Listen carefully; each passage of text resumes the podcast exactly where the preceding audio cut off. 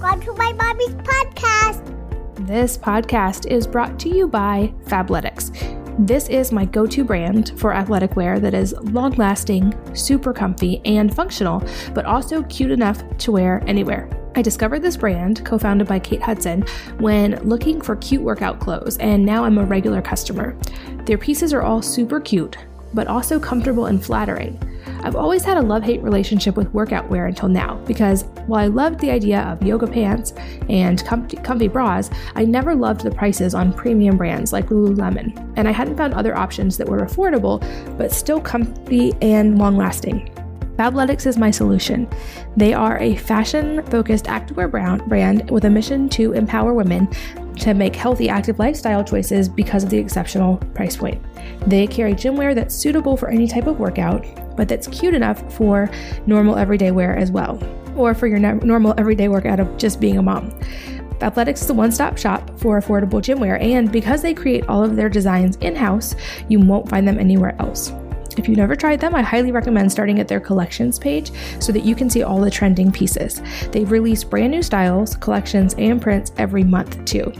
Now, before I forget, Fabletics is offering you an incredible deal that you don't want to miss. You can get two leggings for only $24, which is a $99 value when you sign up as a VIP. Just go to fabletics.com forward slash wellness mama to take advantage of the deal now. That's fabletics.com forward slash wellness mama to get two leggings for only $24 and free shipping on orders over $49. International shipping is available, and there's no commitment when you purchase your first order. So again, F A B L E T I C S dot com forward slash wellness mama.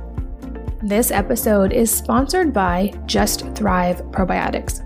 I found this company when searching for the most research backed and effective probiotic available, and I was blown away at the difference I found in their products. They offer two cornerstone products that are both clinically studied and highly effective. The first is their probiotic, which has been studied to help with leaky gut and to survive up to 1,000 times as much as other probiotics or as the beneficial organisms in something like Greek yogurt, for instance. The difference is their spore based strains work completely differently than other types of probiotics. Their probiotic is vegan, dairy free, histamine free, non GMO, and is made without soy, dairy, sugar, salt, corn, tree nuts, or gluten. So it's safe for practically everyone. I even sprinkle it in my kids' food or bake it into products because it can survive at really high temperatures. Their probiotic contains a patented strain called Bacillus indicus HU36, which produces antioxidants in the digestive system where they can be easily absorbed by the body. Their other product is a K2 7, and this is a nutrient you may have heard of. It's known as Activator X, a super nutrient that Weston A. Price, a dentist known primarily for his theories on the relationship between nutrition, good health, bone development, and oral health, found. He found that this is prevalent in foods in the healthiest communities in the world. The K2 from Just Thrive is the only pharmaceutical grade, all natural supplement with published safety studies. Like the probiotic, it is also gluten, dairy, soy, nut, and GMO free, and best are both taken with food, so I keep both on my kitchen table. Here's a tip too. My dad has trouble remembering to take supplements, so he actually taped these to his pepper shaker because he uses that at practically every meal, and now they're on his daily supplement list as well. You can check out all their products and learn more by going to thriveprobiotic.com forward slash wellness mama and using the code wellness mama 15 to save 15%. So again, that's Thrive Probiotic, T H R I V E P R O B I O T I C dot com forward slash wellness mama and the code wellness mama 15 to save 15%. Hello, and welcome to the Wellness Mama podcast. I'm Katie from wellnessmama.com, and I'm here today with Mike Salguero, who is the CEO and founder of ButcherBox. You've probably heard me talk about it, but if you haven't, it's the first delivery service dedicated to providing completely natural grass fed beef, organic chicken, and heritage pork to consumers. It's something our family has used for a really long time. And we'll talk about it today. But the idea came when Mike's wife was pregnant with their first child and they wanted to eat the healthiest meat possible, but had trouble finding completely grass fed beef. And so, of course, they solved their own problem and fixed their own need. And I love that there's even an echo of my own story and my own journey began also when I was pregnant with my first child. So I cannot wait to introduce you guys to Mike. So, Mike, welcome and thanks for being here. Thanks so much for having me.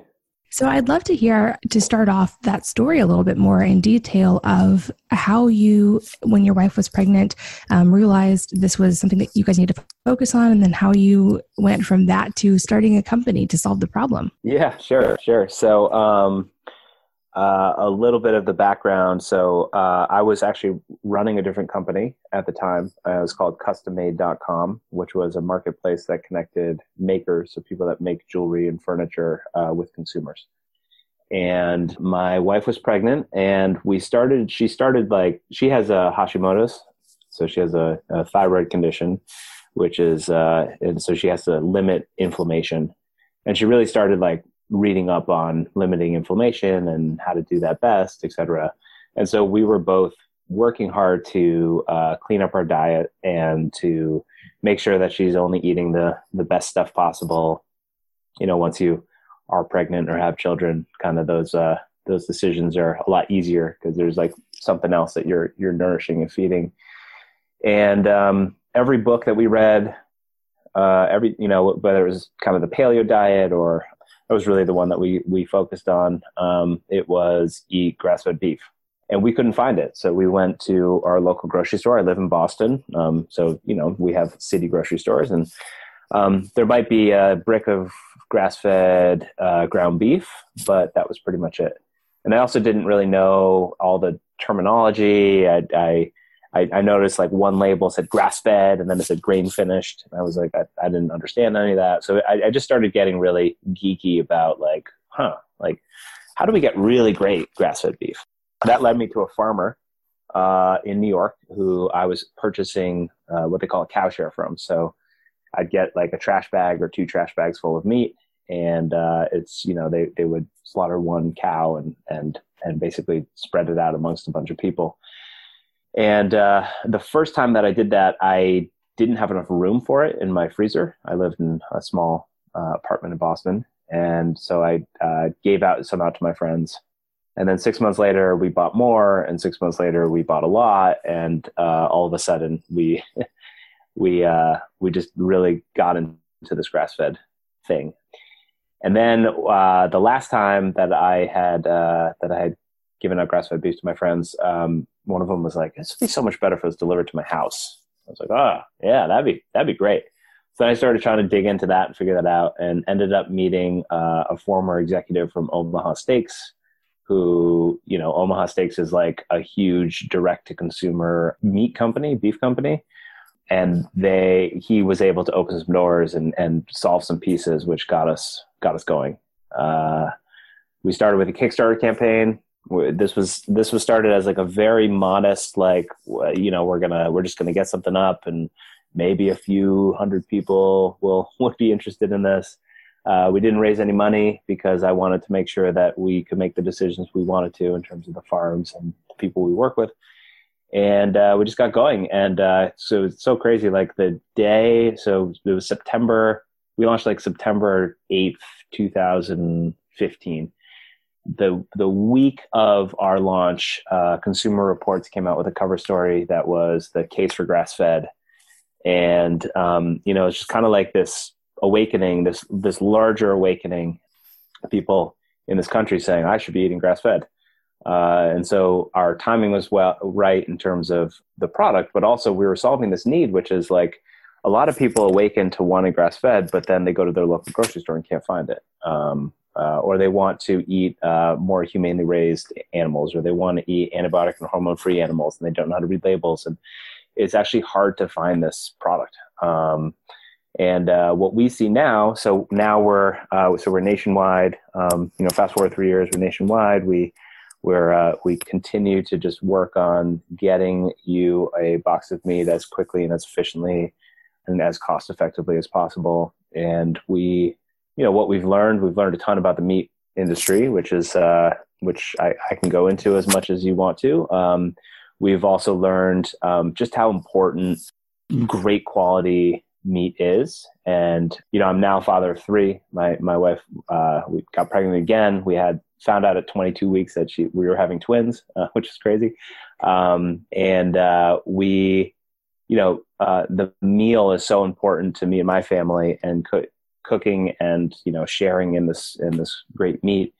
And uh, we just it's just so cool to be able to bring that to so many other people across this country. It's just been a it's been an amazing ride, and um, you know I think it's rare to find businesses that are um, great for you, great for the environment. Um, you know, kind of we're we're hitting a lot of different touch points. It's very it feels very mission focused, and that's that's a really great reason to get out of bed and um, try to make this a really uh, a really you know impactful company and a really impactful thing in the world. Yeah, absolutely. And I echo your wife's sentiment. I also have Hashimoto, so I know very well about keeping inflammation low and the health differences between grass fed and conventional beef. But I'm glad you brought up the meat industry because I feel like there's still so much confusion, even among really educated consumers, um, yep. about all these terms within the meat industry because you hear natural and organic and grass fed. And of course, we all are a little bit familiar with feedlots and how awful those are. But can you walk us through just some of the terms associated with the meat industry? Sure. Um, yeah. So labels are very confusing. And I think one of the things for uh, your listeners, or what I tell my friends, is uh, just keep in mind that labels are designed to confuse you in, in some ways. Um, so they're going to market the things that are like a little bit um, better and kind of, you know, so it's just like shopping the grocery store for anything. You need, need to read your ingredients and understand and be informed. So uh, all natural doesn't mean anything. So all natural, generally, when you see all natural, you'll see an asterisk and it says uh, minimally processed you can get all natural on your product with nothing, no, like you don't actually need to prove anything.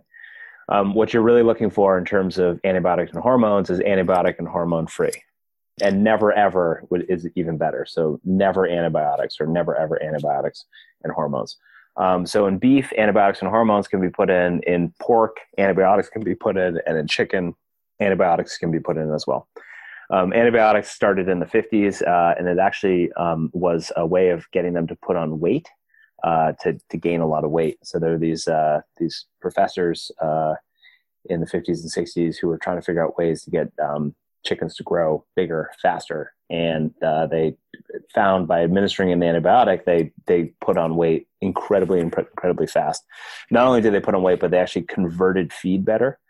Um, and so what happened in the industry was two things. One, everyone was obsessed with cheap meat, right? So the, the consumer wasn't really worried about where it came from. It was worried about the, the price of, of meat. Um, and two, because all these animals were having antibiotics, uh, they were able to be put closer and closer together.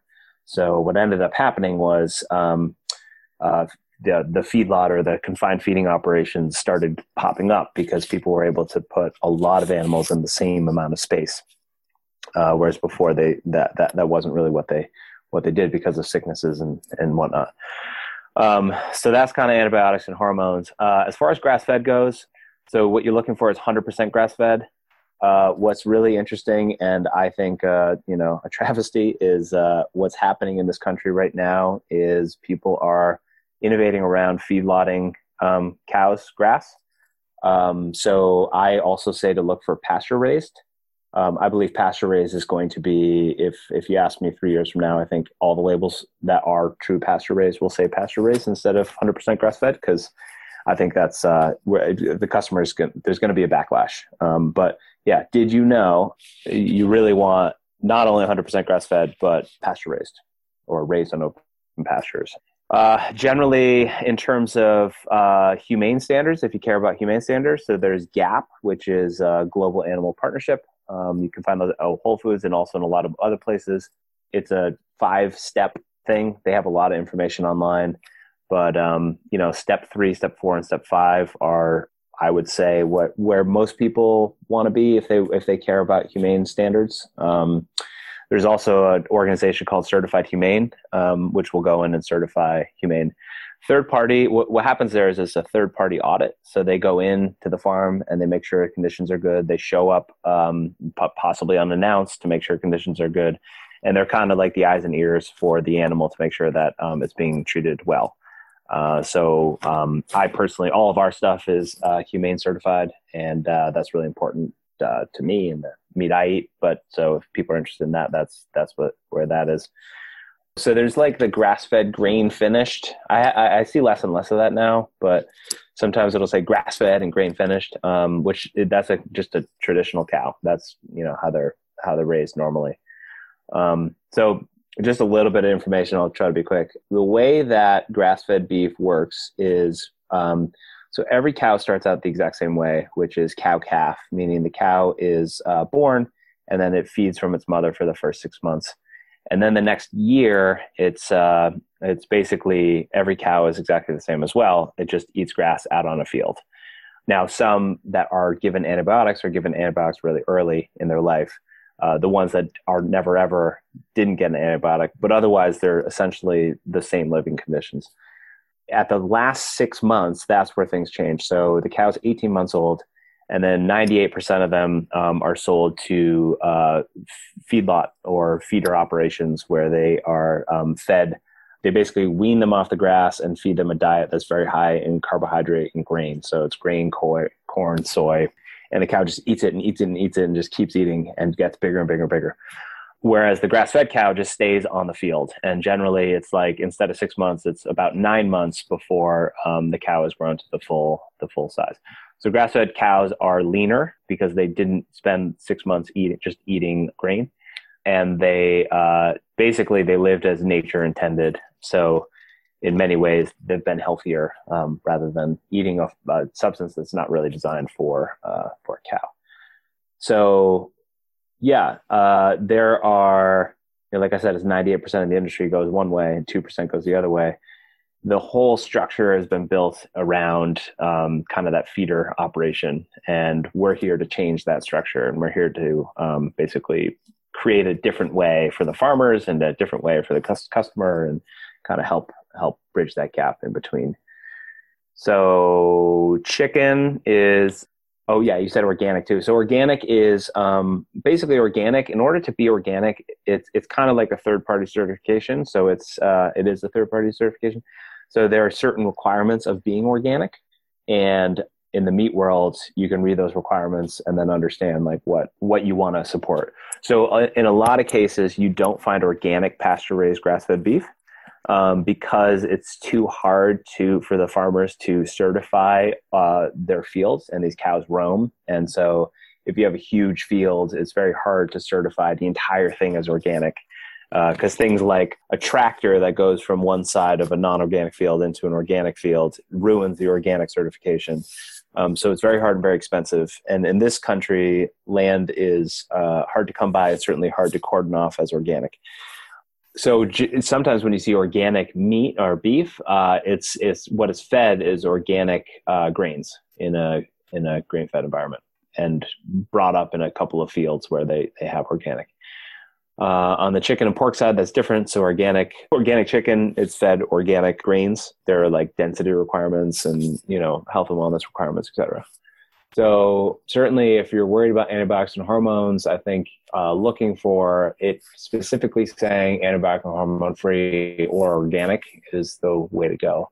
And the, just to put a cap on this segment uh, or this piece, um, what I tell people. So oftentimes people are like, I can't afford grass fed beef you know, which uh, I, I recognize as a real challenge for people. Like putting food on the on on the plate is hard and it's expensive. And uh, what I tell people is, if you're not going to eat, I mean, the first thing I would say is eat meat, just eat less meat, eat high quality meat, but eat less of it.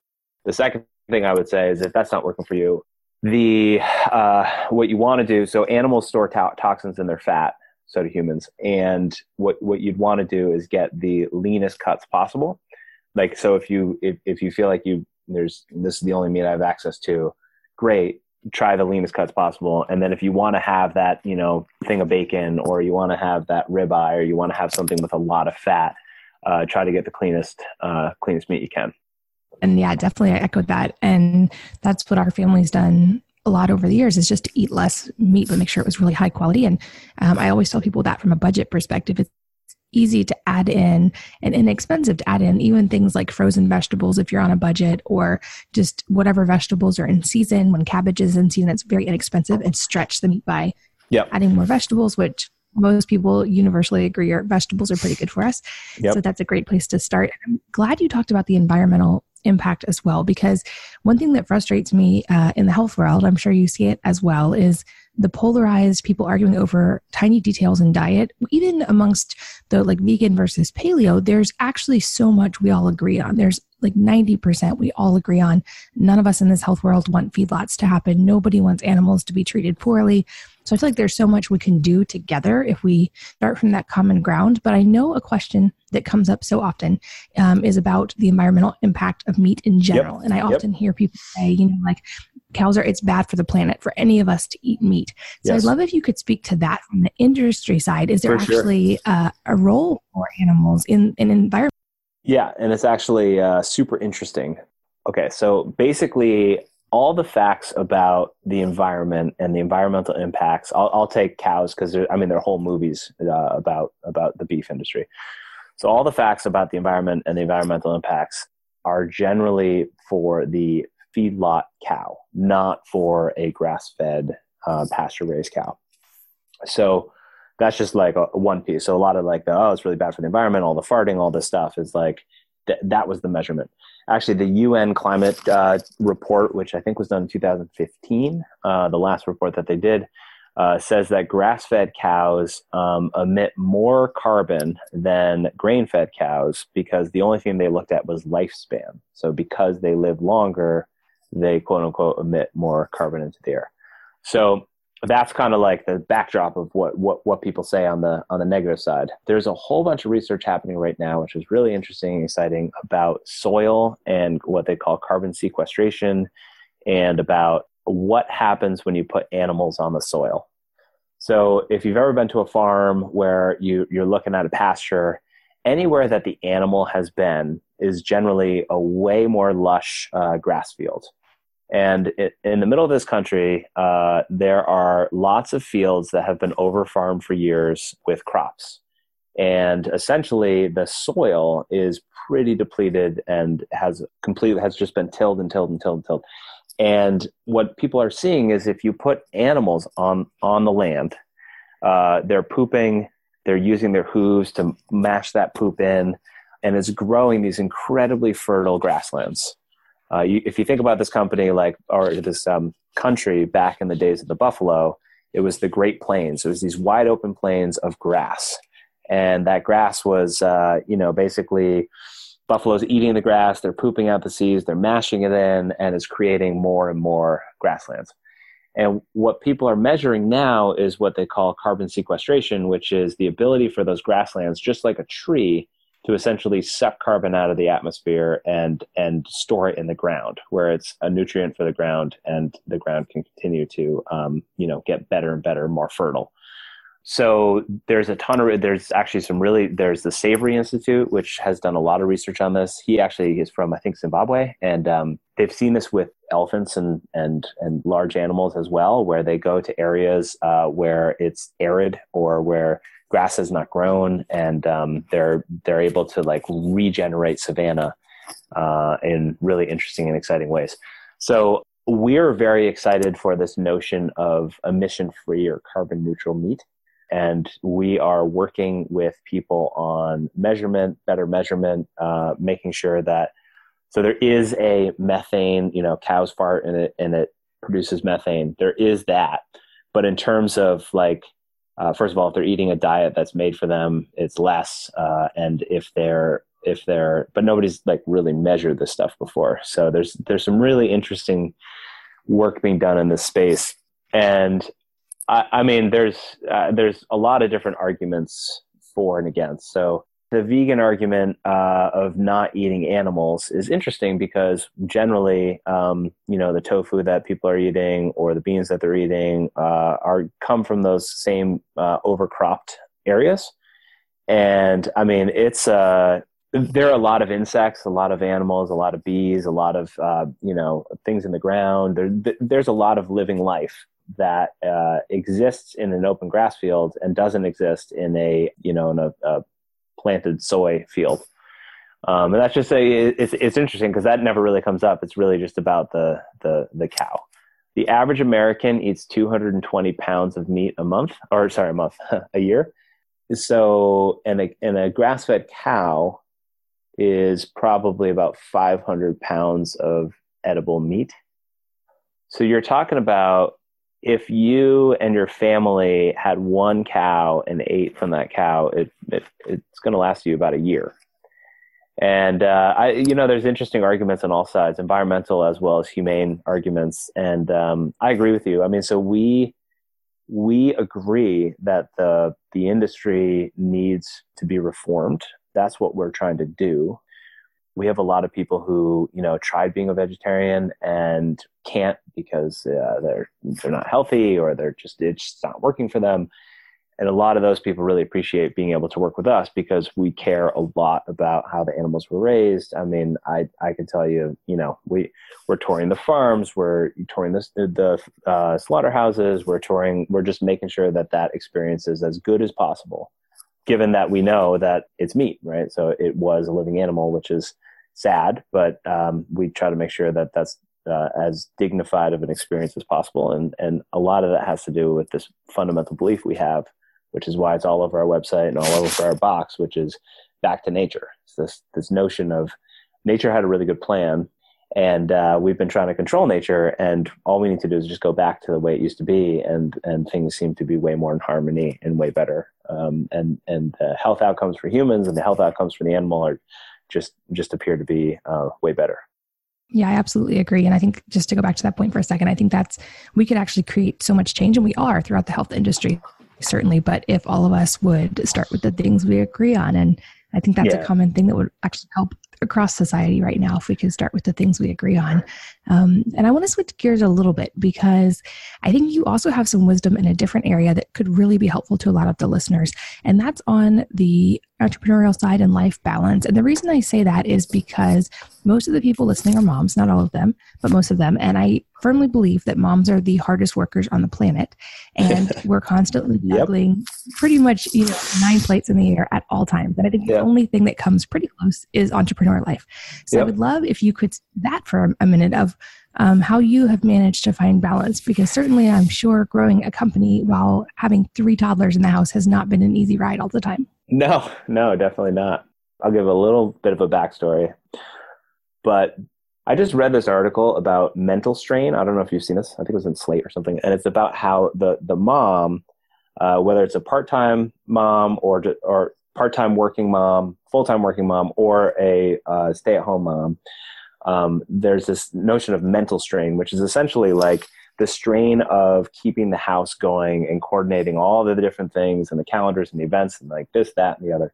Uh, the bills, the you know, running a household is incredibly hard, and uh, a lot of that, for whatever reason, is just given to the mom, which is essentially like entrepreneurship. You're right, is like all these different things. You have no idea what's going to happen today, and it's like you just got to react in the best way possible and hope for the best.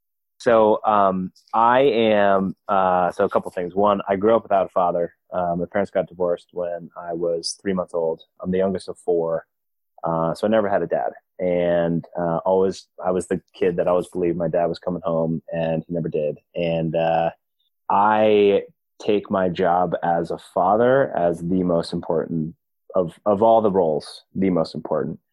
And you know what's happened is um, that's actually worked better for the business my last company, so the custom made company, I was the first guy in. I was the last guy to leave. I was there on the weekends. I was working and working and working and grinding, grinding, grinding. I, I didn't have any kids at that point, but um, you know, definitely like left my wife, uh, you know, home alone a lot just to like work and work, work. And it, it didn't work. Like I, I, I didn't perform any better. The company didn't perform any better. In many ways, we did worse because I was around so much. And um, one of the big lessons that I had when my daughter Marley was born, and I started ButcherBox, was a lot of times I believed that I needed to be there to keep all the plates spinning and like keep everything going. And what I didn't do, uh, or or what I like what I, I didn't really want to do that anymore. I wanted to keep plate spinning in my family. I wanted to be there. Um, so I, you know, I've tried to not work Fridays. I've tried to, I'm home for dinner pretty much every night. I, I, say no to a lot of stuff because I believe that my job is to be a father and be home and also to take some of that mental strain away. So I also believe like some of that work is super easy for me to do because I'm in front of a computer and I'm just like in execution mode. So I do a lot of the appointment setting and a lot of the vacation planning and a lot of the stuff that like it, whatever I can take off my wife Carlene's plate so that she can focus on being the mom she wants to be and doing the things she wants to do and also her business. She's a pelvic floor physical therapist, which by the way is amazing. You should you should have her on because she's I mean what's happening that's a total aside but what's what's happening in pelvic floor health and the way in which she can help women um, rebuild their pelvic floors after having children is incredible and can happen really fast.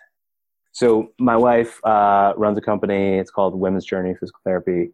It's a Boston-based thing. So, but um, her patients are people who had children um, and generally um, have issues with incontinence. So uh, leak urine, whether that's when you pick something up, sneeze, jump rope, etc. And it's fixable. Uh, and a lot of people deal with shame over years and years and years of like, oh, geez, there's something's wrong with me. Um, and she basically, in six visits, uh, some people take longer, some people take shorter, um, helps people get better, which is amazing um, in terms of empowering women and uh, empowering moms and, and whatnot.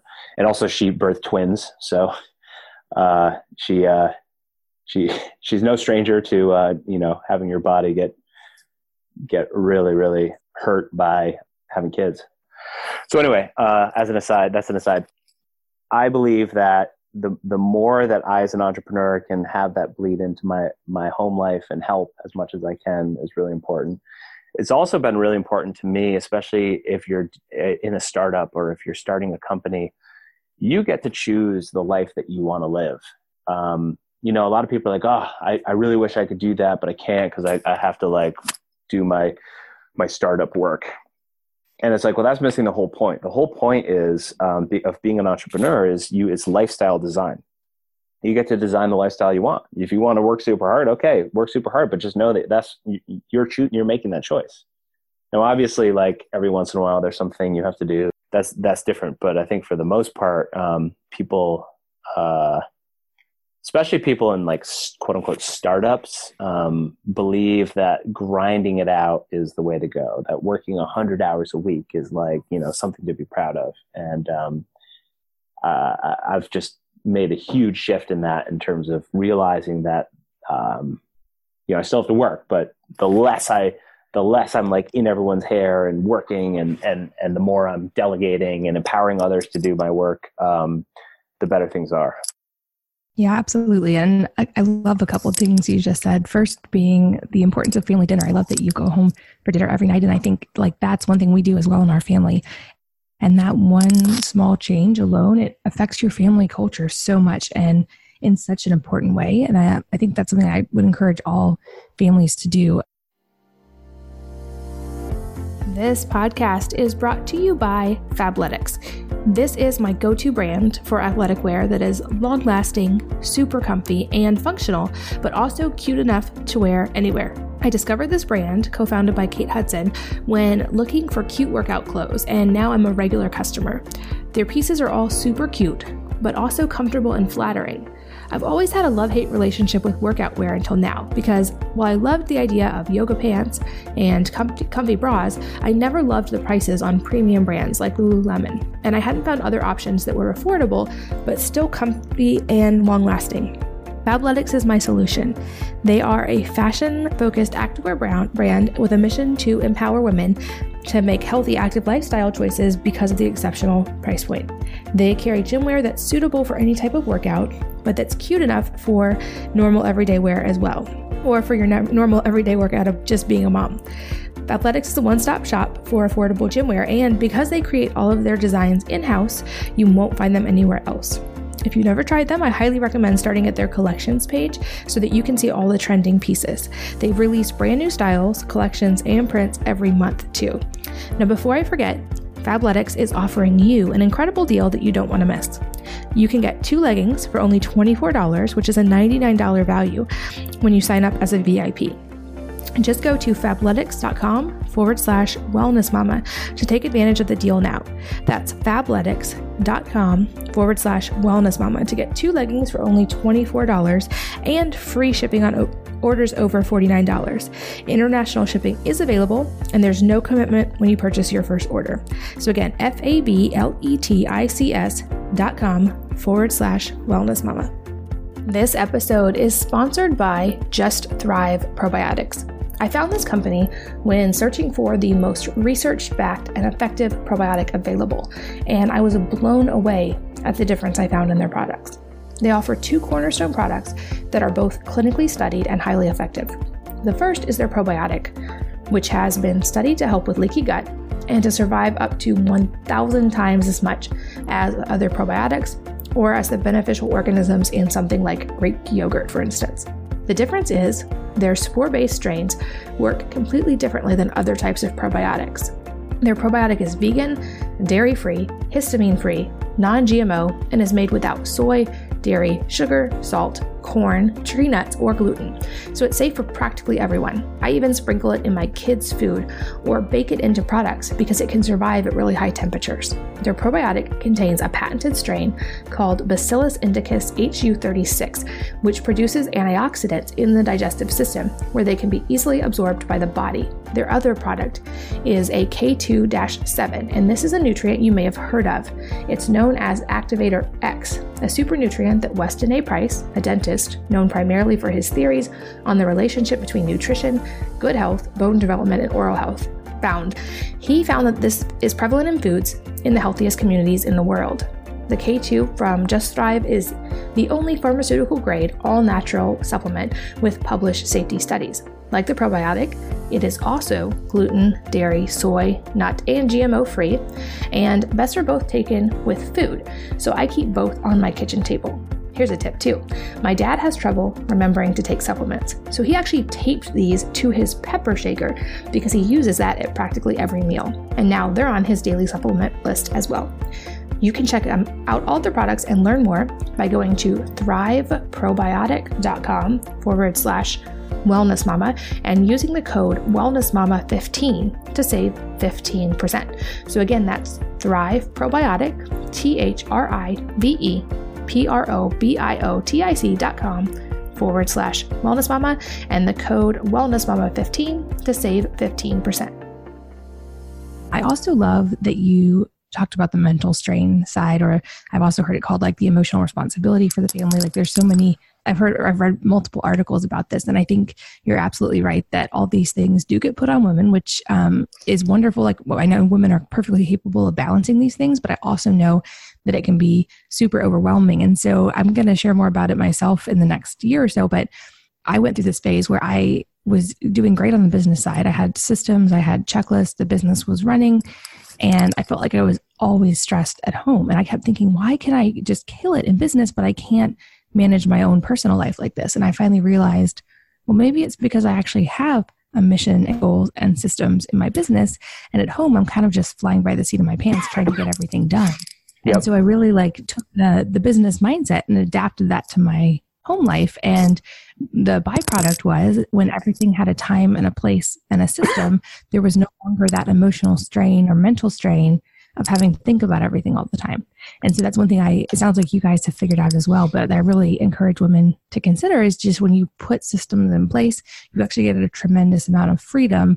And just like with entrepreneur life, I feel like our families, it's our lifestyle design. We have families because we want to enjoy our families and spend time with those we love. But so often we get stuck in the weeds of just managing the day to day. So I love that you made that connection. And I know from talking to mutual friends that you have also worked very hard to build an incredible company culture at ButcherBox. And I think this is another lesson that's really applicable to families because families like businesses have a culture and it's something maybe not all of us think consciously about creating, but I think it's super important. So I would love if you could share a little bit about the things you do to create a company culture and especially how those things could translate into family life. Yeah, yeah. So that's a great question. So, um, company culture is a really, uh, it's a really fun, uh, very fun kind of topic to to to work on and to think about. Uh, it's also incredibly important um, because if you don't establish the culture that you want, uh, it runs away from you. So then the culture becomes the culture it is. And especially if you're in a growing organization where, you know, we are, we are at a size now where uh, it used to be everyone who was here I knew personally. I probably knew them for a few years because I was pulling their friends or people that worked for me uh, before. And now we're at a place where um, sometimes people hire people and I haven't even met them. Uh, so if we don't have a culture that um, everyone understands, you run a risk of hiring people and immediately like kind of losing that that culture, which is a really you know it, it, it means it's even more important. My last company, we never actually established a culture. We never actually wrote down here are our cultural values uh, until it was way too late. Um, until the culture really got tested, and then we were like, oh, okay, I guess we should. Uh, I guess we should write something down because uh, this isn't this isn't the way we wanted uh, things to go. Um, so yeah, I mean, I the the culture that we have here is um, so we have cultural values. Uh, humble is one of them. Um, so humility is incredibly important to me. Uh, member obsessed, meaning uh, we're always thinking about our members, how to drive a better experience for them, how to make their experience even better, and we've We've been working super hard this year. Uh, it was a really hard summer. Uh, we changed our box and went to a more eco-friendly liner, and that caused a lot of thaws to happen. And like you know, we're all we care about is delivering an amazing experience to the customer. And you know, so that, member obsession is uh, is a really big one. Um, accountability is really important as well. So uh, if you say you're going to do something, that you actually do it. Uh, authenticity. Um, so and what I find is like those are the things that um, people would say about me. I, I, would hope people would say about me. Um, so really, the the culture in a lot of ways comes from the founder the founding team of like this is what's important to us. This is how we want to show up, and it's a great reminder of um, you know like then you start hiring people and start screening people on those questions like are they humble when they come into they talk with a lot of like i language like i did this and then i did this and then i did this or like you know, I was on a team and we were able to accomplish this, and then we did this. Um, you you can see it. Um, I I have you know things in terms of interviewing people, things things as easy as like, did they pick up the coffee mug that was on the table and ask me where they where can they put it? You know, how did they come in? Were they were they able to roll with the fact that I wasn't around for a few minutes and did they talk to the team or not? Were they, you know, like there, there's just things that you you start to look for to make sure that people fit in. And obviously like we want diversity too. So you want diverse thought you want diverse background you want diverse you know it's just like that's good for a company it's good for any organization. Uh, but also you want people to have some of these core fundamental um, values or else it's just not going to work. Um, so if you come in here and you say you know everything that's not that's not a good start. It's not going to work.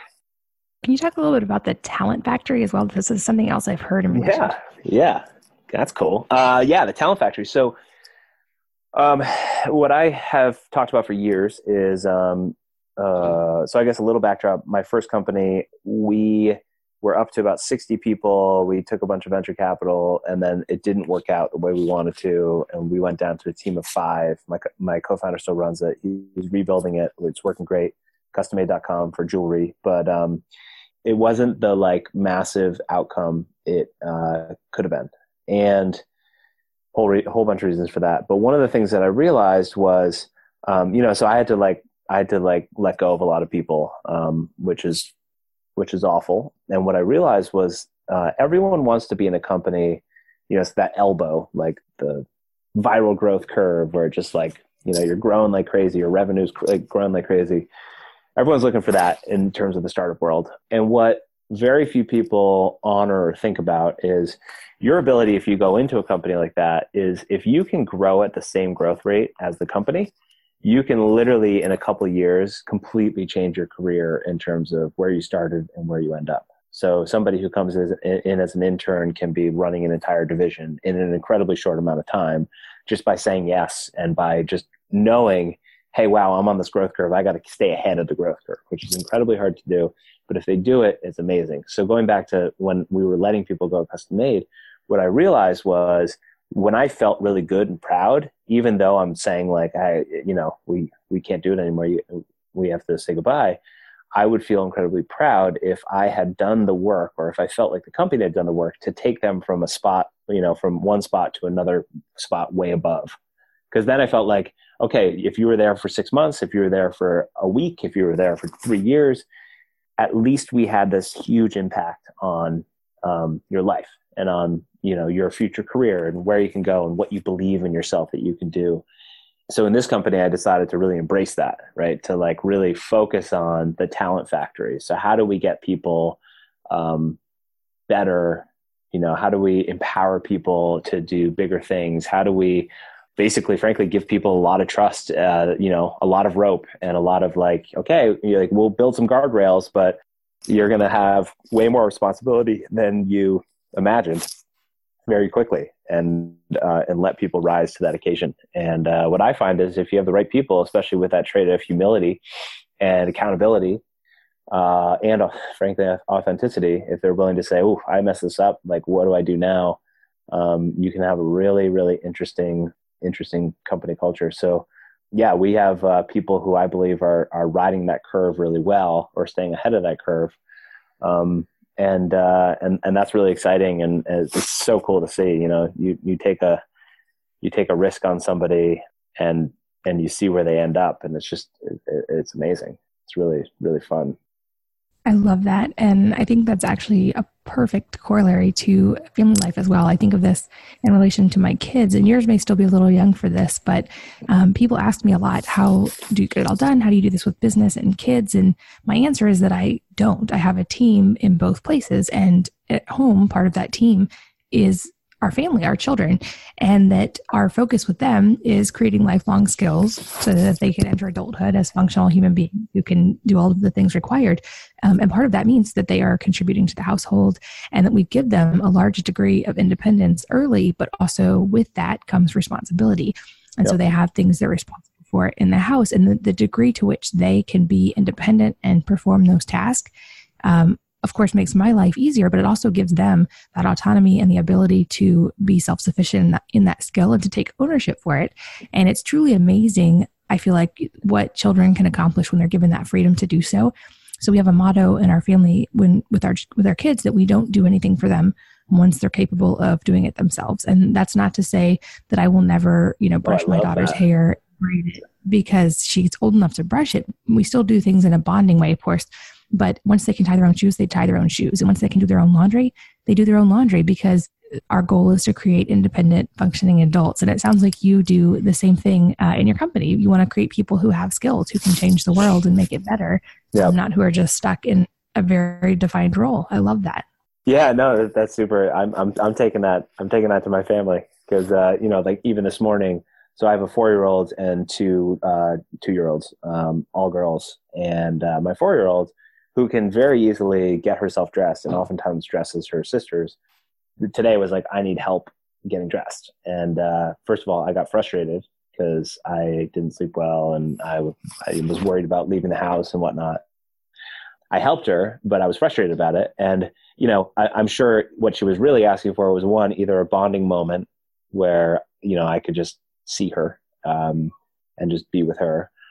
Uh, or, or two, she really wanted help getting dressed, but I think that's ridiculous because she knows how to get dressed. So using the kind of like once you know how to do it yourself, like you do it, I, I think that's a that's a great um, great way to build in a lifelong learning. Yeah, absolutely. Do you have any uh, Do you have any chore recommendations for a, a two year old and a four year old? Oh, yeah. Okay, so I'll say on the first note, um, that's one thing. Of course, kids also are human like all of us, and if things work, they don't want to necessarily do it. So I, ours at that age too would default to the like I can't do it or I need help.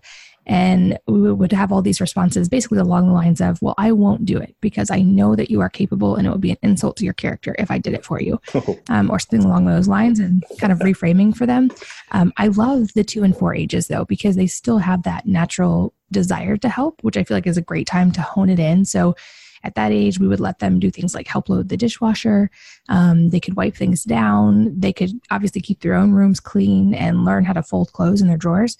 Um, but honestly, our so our she's now five, but when she was four, our second youngest started doing her own laundry because she was capable, and I showed her how to do it and how to treat stains and she would have to get a stool because she was so little um, to be able to get stuff out of the laundry, out of the washer, and put it in the dryer. But she was completely capable, and she still does that. So pretty much everybody from number five on up does their own laundry. So I would say baby step them into it, but they are, especially at four and above that, they're incredibly capable. I think a lot more than we often give them credit for. Yeah, yeah. No, that's um yeah, that's a that's a whole that's a whole subject which we're just starting to get into, which is um you know, I, I it's it's actually very good for me to hear kind of how you've taken things from your business and moved them into your your family life because it, it is a meld. It's you know the the idea of work life balance is I don't know. I think it's kind of a misnomer because it's it's really a blur between work and life, and it's figuring out how to make that blur so that you can be present in every moment and be part of that blur. So this idea of taking the things that to me and my company are like, yeah, of course, uh, you're accountable, do it, you know, like, uh, and thinking about how, how to relay that back into my, my house is, uh, yeah, that's a, that's a, that's a good thought exercise. For sure. And I think it helps also alleviate some of that uh, parent guilt that happens at times of when you're with your kids, you're, you feel guilty you're not getting work done. And when you're getting work done, you feel guilty you're not spending time with your kids. And just reframing that to realize, of course, you want your kids to see you being a successful entrepreneur and changing the world and doing things to make the world better. Uh, and of course, you also want them to see you being an amazing parent. And so I think that's the key to it all is just being extremely present in the moment, whenever that moment is, because you can't be present everywhere all the time. But it, um, so that's a, another key principle in our family is that we are present whenever we're in a place. We're very careful to be present there. Um, but when it comes to advice, another question I love to ask toward the end of interviews, and I would love to hear your answer, is any book or books that have really had an impact on your life that you would recommend?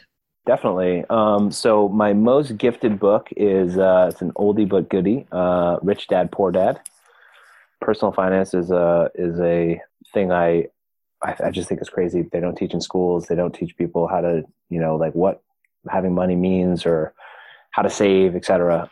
So in terms of personal finance, Rich Dad Poor Dad and Richest Man in Babylon, which is this whole notion that all you need to do is uh, take ten percent of your money and and save it and invest it, and you'll be fine. In terms of like uh, leadership books, I just got into this whole thing called conscious leadership, which is a fascinating subject. Um, and and a book called The Big Leap is is also an interesting one. And uh, those are probably those are probably my my big recommendations. And any parting advice that you wish you could spread far and wide? There will at least be a couple hundred thousand people listening to this, so you can get it that far. Well, get some meat from ButcherBox parting advice. Now you know i think what what's really interesting right now in this world is uh, there's a lot of division there's a lot of divisiveness and I, I, I agree with something you touched on at the very beginning which is if if two sides could just try to find that common ground and work from there um, it's just it's just a way better uh, it, it, i think a lot of stuff can happen. Things can be done. And um, and uh, you know try to find common ground with the person you disagree with i think is uh, obviously an ongoing challenge but something I, I, I recommend for for everyone to try to do a little more of. Absolutely. I think that's something unfortunately we're seeing just more and more division in today's world and it's easy to focus on the things we disagree on or i even see people shut people out of each other's lives because they disagree on one thing and they still probably agree on so much more. But also i always think even if you don't agree on things we owe it to our kids back to the family thing to show them examples of being able to disagree with someone and still love and respect them. Yeah. And so I love that that's your parting advice because certainly the world needs that right now. Yeah. Sure. Awesome. Well, Mike, thank you so much for your time and being here. This has been fun. I love that we got to touch on family and business and some other aspects I don't usually get to talk about. And I know that you are a busy parent and business owner, so I appreciate you prioritizing being with us today. Absolutely. It was my pleasure. And thanks to all of you for listening. And I hope you'll join me again on the next episode of the Wellness Mama podcast. If you're enjoying these interviews, would you please take two minutes to leave a rating or review on iTunes for me? Doing this helps more people to find the podcast, which means even more moms and families can benefit from the information. I really appreciate your time, and thanks as always for listening.